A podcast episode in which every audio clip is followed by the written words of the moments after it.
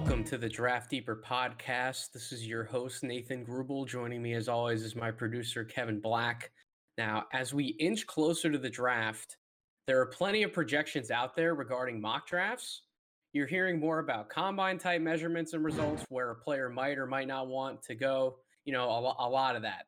There will be a ton of conversation um, about some of that next week when I do a full GM style mock draft on the pod with a special guest that I'll announce before we record um, on that pod. I want to go through and make picks for each team as if I was the GM in charge and I was locked into that pick, evaluating my team needs and potentially cap space and see what I would, what move I would actually want to make.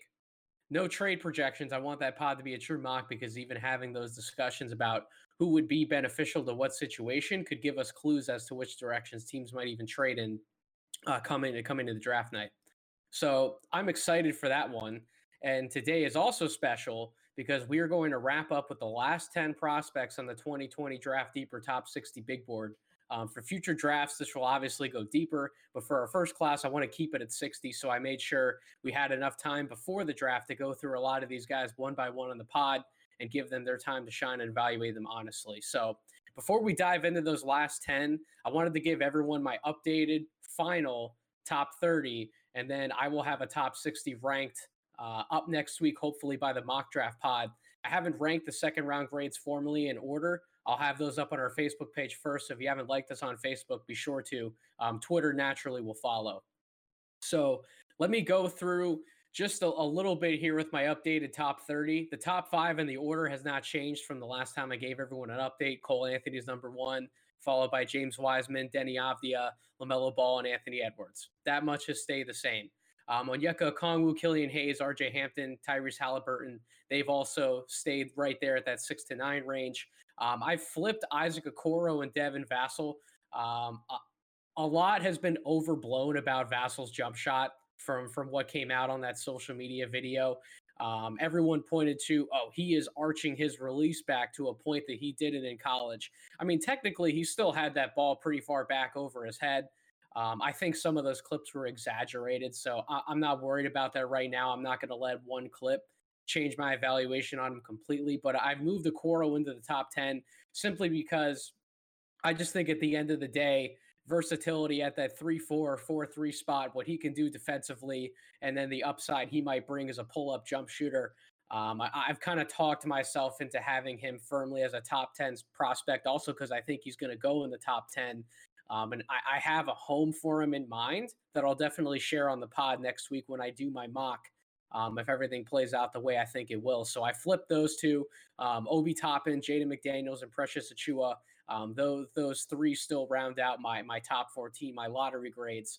Uh, moving past that, though, I have I have made some adjustments. I've moved uh, Tyrell Terry into the top 20 firmly. I have him at 18 now. And I've also moved Desmond Bane one spot ahead of him to 17. Now, why have I made these moves? So, Bane, I'll start there. He's really impressed me um, through the pre draft pro- uh, process, just getting to hear a lot more interviews and, and see some more workouts with, with where he's at and kind of what he's thinking about heading into the to the draft through this draft process.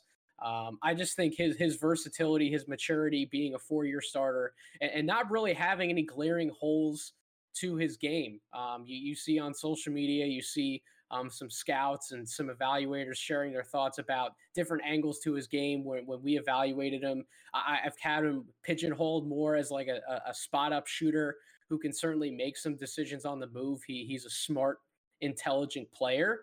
And then obviously he brings physicality um, on the boards at his position as well as defensively. But I- I've seen more about his passing that I've become a lot more impressed with. And that, that Desmond Bane, Malcolm Brogdon comparison, I, I can't get it out of my head since I've truly sat down and thought about it more. So I'm going to put him at 17 and I think at, at this point, from from what I've heard, from what I've seen, I think he's pretty much a lock to go top 20 at this point. Um, Tyrell Terry, those measurements do change things just in terms of the height, not as much about the muscle. Um, I, I, was listening to Chad Ford's podcast the other week. Um, they were they were kind of talking about how the the muscle doesn't necessarily mean a ton. Some guys can even gain too much muscle too fast, but the height that that's something you can't naturally change during your career. And if Tyrell Terry is measuring at six three, that that changes the evaluation, right? That makes things a lot easier from the point guard spot for for him to do in terms of being able to shoot over more people in the defense, uh, making his life easier there, being able to see some more passing lanes and operate better as a playmaker. And I, I believe all of the measurements that have come out. I have a very close family friend who works um, with the Beyond Agency. I, I, trust them; they are good, honest people over there. So I, I trust those measurements. I think they are legit, and there, there's no reason not to have him as a top 20 pick at that point. I mean, the upside is clear between his jump shot, his pick and roll playmaking ability. There's no reason not to have him there. Um, kind of moving down past that, I've moved Saddiq Bey out of that top 20 naturally. Somebody really had to slide. Aaron Nesmith, I had moved to 20, but Saddiq Bey fell out of the top 20. I have him at 23 right now. Um, j- j- just haven't seen anything really, to, to be honest with you. I, I haven't seen anything regarding um, how much work he's put in in this offseason here. I, I think the evaluation kind of has to stay the same. And going back and even watching some more film, I'm just not confident that he's really going to contribute offensively right away in the NBA. And I think a team might have to wait on him a little bit to definitely um, get that three point jumper in line. So if you're relying on him to be a mid range scorer and creator, I think there's going to be a little bit of disappointment that he's not going to be able to do that at a high enough rate coming into the league from day one. So I, I've moved him down the board a little bit, especially with him also not just being a freshman. He, he is a, a, a, little older um, for for ultimately what you're going to want to see him do coming out from day one. Um, other than that, the boards pretty much stay the same.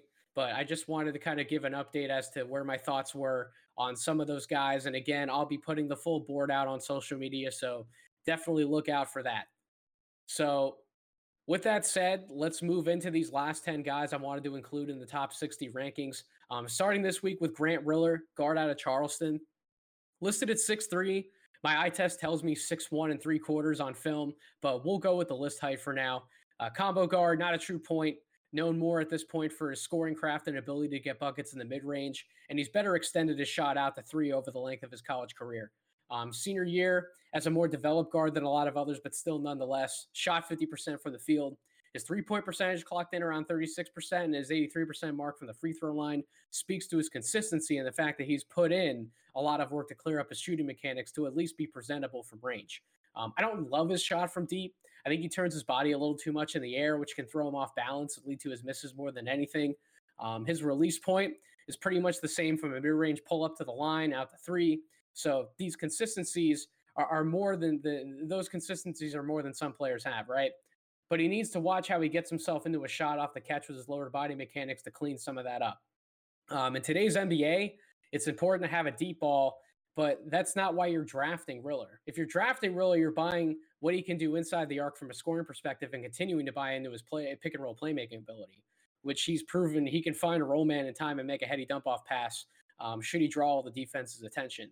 But even when he doesn't give the ball up, he's one of the toughest scorers in the draft around the basket at the guard spot. I talked about Maxey when I did his evaluation about how he's built to withstand contact, that he's not afraid to, to drive to the basket. Obviously, someone like Anthony Edwards is physically built to withstand contact on drives. And, and comparing him to those two, Riller isn't as much of a tank, but he's big enough to handle punishment and he isn't afraid of it.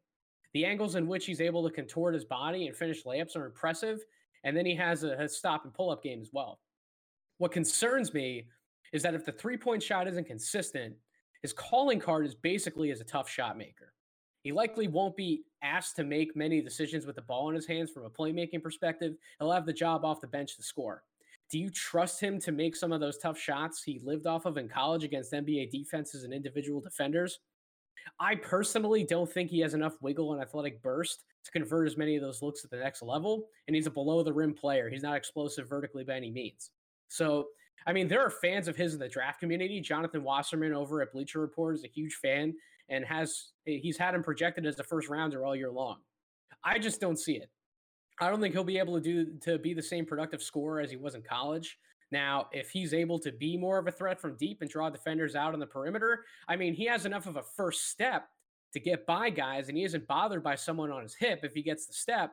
and defenders guarding him in man situations will likely be other guards. So that's where he has that advantage. But if defenders can sag off of him and play him like the inside the arc scorer he's been pretty much his entire career, I think he's going to have some issues. And that's why I have him as a second round grade. So next, I want to touch on Udoka Azubuike out of Kansas, since he's gained a lot of buzz with some of his combine numbers in terms of his vertical testing. I get the appeal to him. He's a mountain of a man at the center position, makes life tough on either end for anyone trying to guard him or go up against him. He has touch inside, his footwork solid on post up looks. He he he, you know, he, he obviously has a few things he can go to down low in terms of hooks. He's he's craftier with an up and under than you might initially give him credit for.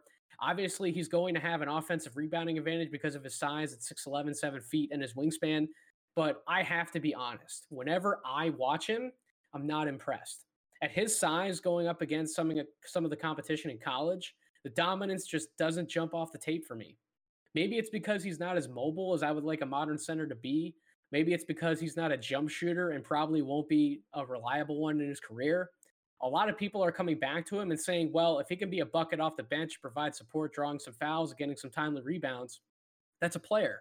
Yeah, that's a prospect, but I'm not sure it's one that I really want to draft. I'm, I'm going to give him a second round grade because I think out of backups that could be available who could step in and start on occasion, I, I wouldn't be terrified of the results. I believe in him to that extent. He's a professional. He played at a good program in big games. I'm confident in the experience he's gotten, but injury concerns that he had through his entire time in college, coupled with the fact that he's an archetype of player that's, for lack of a better word, old at this point. I'm not anxious to spend a draft pick on him if I could get him on an undrafted contract, but he did enough in college that it would be harsh for me to, to not give him support in the second round. So next is one of my favorite big man prospects who slipped off the radar because he signed a pro deal to play overseas in Serbia, and that's Filip Petrusev.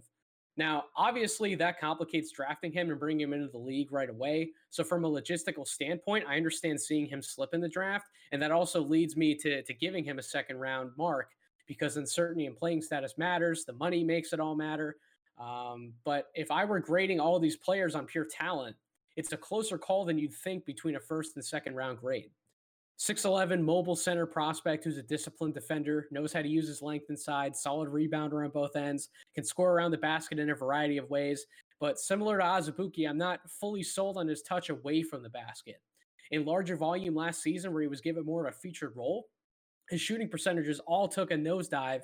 And given sample sizes, I'm inclined to believe his numbers in his second, more featured campaign than the time he spent on the floor his freshman year. The free throw shooting is the big one for me, dropping to around 66% from the line. Now, I've seen worse from big men, but that dip in efficiency isn't encouraging, projecting him out shooting the basketball. What I will say about Petrusev is that he did play against good teams, particularly in Gonzaga's early schedule run in non conference tournament play, and have some dominant performances overwhelmingly uh, carrying that team. So, playing in a respected program and dominating matters to a degree, the question is how much of that high level play can actually carry over into a league that's not nearly as focused on post up play and is swung to spreading the floor and operating out of roll actions. But undervaluing someone with his size, footwork combination, and touch around the basket, and even on floaters is unwise. So I'm going to definitely have him as a second round grade and someone worth drafting and keeping an eye on as he continues to develop now overseas. And speaking of Zags big man, Killian Tillie deserves a second round grade despite all the injury concerns. Skill wise, there's little to not like about his game. Face up big, who has canned shots from the line and from three throughout his college career pretty consistently when he's been healthy.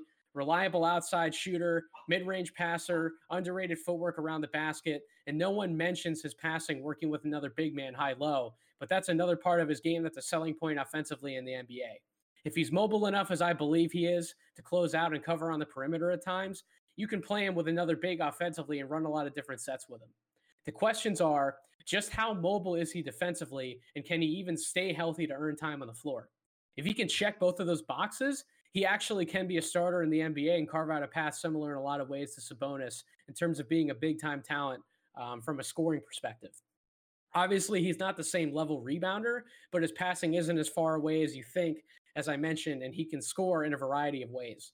So I think Tillie is an incredibly undervalued prospect at this point, and I'm rooting for him to get right physically so he can have a productive NBA career because he's sure good enough to.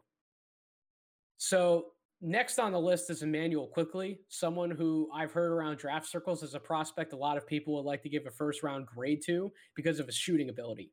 And on that thought alone, they're not wrong. Two years, almost 40% from three, nearly 90% from the line, average averages from two years at Kentucky. Then you look at the attempts, essentially five attempts a piece per game. So major program, decent role, enough of a sample size. The kid can the kid can shoot. There's no disputing it at this point. His mechanics, elevation on his shot, consistency, able to do it out of multiple sets, on the ball, off the ball. He reminds me a ton in terms of his shooting ability of Malik Monk. Now, Monk was a much more value draft pick because people thought he could develop into more of a go to option in the league and further enhance any passing ability to show glimpses of a Kentucky. That just hasn't happened for Quickley um, as well, but certainly not for Monk either. He wasn't worth a lottery pick uh, at this point in his career, although he's still very young. And I think that's why people have soured on Quickley because of that comparison and have to come back around to appreciate what he can actually do with the basketball. Yes, he's a small two guard, so he's not a true combo. Yes, there are defensive liabilities. But if you're drafting in the second round, looking for guards who could compete off the bench, bring surefire skills to the NBA and are mature and, and come from a good program, I mean, Quickley checks so many boxes um, that at that point, you can't let what he can't do limit any kind of value he could have for an NBA team in the long term. He has enough of a game to stick around in the league for a long time. I have questions about his use um, outside of jump shooting and competing defensively, but at this point in this class, you have to take guys who have noteworthy skills you know will translate coming in. I refuse to not give Quickley a second round grade, and it wouldn't shock me if he was an early second round pick, given the premium put on shooting in the NBA today. Now, Jordan Nwora is someone I really liked at the start of the year for Louisville, and it was hard to not see what kind of mismatch problems he might be able to present on an NBA floor during the early part of the college schedule. 6'7, 225 pound forward prospect that appeared like he could be an intriguing 4 3 offensively that could step out and knock down jumpers or take bigger guys off the dribble and find his way inside. At least at the college level, scoring wasn't the issue. He knew how to put points up in bunches one way or the other, inside or out, even from the free throw line where he's efficient at over uh, 80% last year. The problems with Nwora pile up uh, the more you watch him, the deeper you go. How quick is he laterally? Can he move with and contain guys in the perimeter if you play him at the three? Does he rely too much on just being bigger than a lot of other wings to do well outside defensively? That certainly wouldn't be the case in the NBA as the game naturally gets bigger at the three through five spots over time because more players are more skilled at those six seven to six eleven sizes. Nwora loses those advantages defensively that he had in college. Stick him at the four, and he's potentially getting outclassed physically down low if you're asking him to rebound at a high rate from that spot. Yes, he was able to rebound effectively in college by the numbers, but go back and look at his technique versus where he actually secured a lot of those rebounds and also how many minutes he was playing to get to those numbers there were a number of high profile games he was playing nearly the entire time. So having enough opportunities and being physically imposing at the college level, yes, there's a good chance he's going to put up counting numbers, and he did. But I don't buy his physical advantage as being significant in the NBA. And further examining his offensive fit, I grow worrisome as well. Shot selection proved to be a glaring issue at times in college, as he'd settle for some of those ugly step back jumpers and relied too much on his perimeter skill when he should have backed down a smaller player and found a better way to get a bucket inside or get to the line. A versatile scoring forward is what he's billed as coming into the league, but in reality, he's at his best on a drive or a standstill shot. He's not the level shot creator I want him to be. I look at his film and he's not as polished as I was led to believe. So the more I evaluated him, the less infatuated I became about his draft stock. There's enough of a positive sample size to draft him for sure, but I have a second round grade on him at this point. I hope he proves me wrong because when he's on and it looks good, he's a fun player to watch. In the same realm of a forward prospect, Paul Eboua, to me, is the mystery man of this draft class. Cameroonian forward prospect, 6'7, 6'8 in that realm size wise, really one of the more impressive physical talents in the entire class bouncy, strong, body's chiseled, good feet, good hands. Physically, I really don't have any concerns with how he could translate to the NBA. To me, he has all the tools at his position to succeed. He won't be dominated by anyone in his position in the league. He honestly just fits right in. It's a skill set that reminds uh, that, that remains somewhat of a mystery to teams in terms of what he'll be capable of doing from day one. By now, we've all seen the Mike Schmitz workout tape and interview with Eboua and have probably come away impressed with the drills he did at a high level. Footwork drills on the interior, run into spots to catch and shoot from three. His mechanics sound, great balance on his standstill jumper, shoots right away with confidence, moves incredibly well. And he's obviously a dunk threat when he's driving to the basket. All that looks great in a one on one workout session, but how much of that will actually translate in an NBA game? I have questions about how the jumper um, will be able to hit at a certain clip. How impressive is his basketball IQ to take advantage of his body and cut at the right times, moving off the ball for easy jumpers or looks at the rim? He's not someone you'll see with the ball in his hands playmaking off the dribble anytime soon. So being able to contribute off the ball while playing with that high energy defensively will be key in his development. Because as I've said a million times now, the only way to get better at playing NBA basketball is to actually play it against real opponents. He's a G League stash to start his career, but it will be interesting to see how quickly he can earn the trust of his organization to rise out from the G League spot and onto an NBA roster to start potentially earning minutes. Pascal Siakam is one of those stories from the G League um, in terms of how quickly he progressed and how steadily he's continued to prove at an all star level. Obviously, he, he's a one of one um, in terms of those aspects. But Eboua leaves you with some of those flashes when you actually watch him play basketball. That's why he's the class's greatest mystery and someone to monitor heavily as a second round pick. I'm certainly intrigued. And if I were scouting for a team and working in a front office, I'd love to talk to Eboua personally to learn more about him face to face because he could be that second round steal that breaks out in a big way who no one saw coming other than the people paying attention to the details. Now, I'd be remiss to not push Washington State's um, CJ Elleby on this list of second rounders to still watch out for who have earned a grade here. Six six wing can do a little bit of everything on the floor and still found enough ways to put the ball in the basket in his college career. I can't point to one skill that's surefire going to succeed in the NBA, which is why I have him graded out as I do. But what he's capable of doing and contributing in moments, potentially off an NBA bench, is enticing enough for him to be drafted. Comfortable scoring on and off the ball, shoots it well enough from the outside where defenses have to respect him, and makes some smart plays for others off the bounce if he runs into some trouble. Is he a perfect ball handler or playmaker? No, but he doesn't have to be. Even though he averaged around two assists to two turnovers per game, I really don't think he made egregious mistakes on the floor. I think for the most part, he makes sound plays in the court, mature approach to the offense. He isn't reckless. So I, I like that he could come into a team's rotation and play to a certain game plan and just be trusted to execute without having to worry about him committing silly turnovers or playing out of character, taking dumb shots. Trust me, to coaches, that matters. Defensively, there really isn't a ton to write home about, but I wouldn't label him a plus defender. Likely slightly below average if I had to grade him out properly, but he competes. He has a good attitude on both ends, keeps his head high, and plays hard. That's enough to get the right eyes on you come draft day, and I think he gets taken by a team looking for some extra firepower on the end of their bench. Almost rounding out the list here is Naji Marshall, wing prospect out of Xavier, who actually brings more to the table than people might realize across the board, he actually put up decent metrics on both ends of the floor, except for his three point shooting. Let's get this out of the way. He may never be a league average three point shooter in the NBA, should he hold a roster spot. But other than that, he's able to make plays for others off the bounce, very efficient scorer for his size around the basket, athletic enough to guard multiple positions, playmaker in passing lanes on defense. There's a lot to like about his game to the point where he's become undervalued in the second round.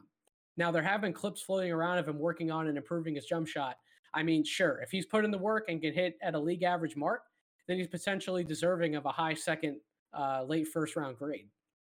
But I don't buy the improvements quite yet from what I've seen. And I think for the most part, he's a scrappy wing at the end of a rotation uh, who can come in and provide a little scoring punch a few plays a game, make the guys around him better, and play enough defense to at least not let leads balloon while the starters are off the floor. He's an experienced player who comes in trustworthy of a role his upside is just limited and capped because of his shooting stroke. But if I'm looking uh, in the second round to make a pick for someone who might be able to contribute some minutes right away in at least some capacity, I mean, he's on the list deservingly so. And last but not least, Trent Forrest, yet another prospect out of Florida State, someone I really haven't seen any conversation um, around, but he's getting talked about here. Four year man, honestly, in the same boat as Marshall another guard wing with experience who can do a variety of things on the court other than shoot. I think he's a little more limited from a playmaking perspective than Marshall, so I wouldn't put him ahead of Naji. I'm giving Naji the, the, the lead there. But if I gave Marshall a second round grade, I should give Forrest one as well because he had his moments during his Florida State run playing alongside NBA caliber talent against NBA caliber talent and making some timely winning plays and meaningful action in a major conference. So I can't discount him as a second round target, but the evaluation is pretty much the same as Marshall in my eyes. So if you like Naji, you'll probably look at Trent as well, but I'd have Marshall first between the two, then Forrest. So that pretty much wraps up the top 60. I, have done evaluations, talked about a lot of guys on this podcast. If you've missed any episodes, absolutely go back through the feed. Um, I, have covered one through 60 in, in decent depth for um, doing one by one evaluations on a podcast. So, naturally, this upcoming season, we're going to have the website launched. I'm going to have much more in depth profiles um, on every player that I'm ranking in, in terms of big boards. I'm going to have multiple different kinds of big boards up. So there's a lot more coming for, for this draft class. Naturally, the, the operation of Draft Deeper didn't start at the beginning of last season. So um, having to play catch up just a tad made me rank 60 guys and I've had to put that out in podcast form but hopefully you've enjoyed listening to me ramble on and on and on and on about a lot of these guys um, I've tried to make doing some of these solo pods as entertaining as possible. I've had some conversation oriented pods, but now we're we're we're almost at draft time. It's going to get a lot more interesting between some of the pods I have in the pipeline up next. Um, certainly, Kevin and I are going to be doing live streams over on Twitch. Um, absolutely, draft night. We're still going to do a draft show. I'll be sure to get those details out as we move closer to that night, as I've said before on previous pods. Um, be sure to stay connected on Facebook. Like us on Facebook, follow us on Twitter, subscribe to our YouTube channel. Trust me, there's plenty of content that's going to be coming down the pipeline. This draft was supposed to be an introduction to what we're hopefully going to bring to the table from a scouting perspective, but it's it's trust me there's a lot more coming. So stay tuned. I thank everyone who's been listening to the podcast who listened to today's episode. Stay tuned next week. That mock draft pod is going to be a lot of fun. I can't wait for that one. Hope everyone has a wonderful rest of the week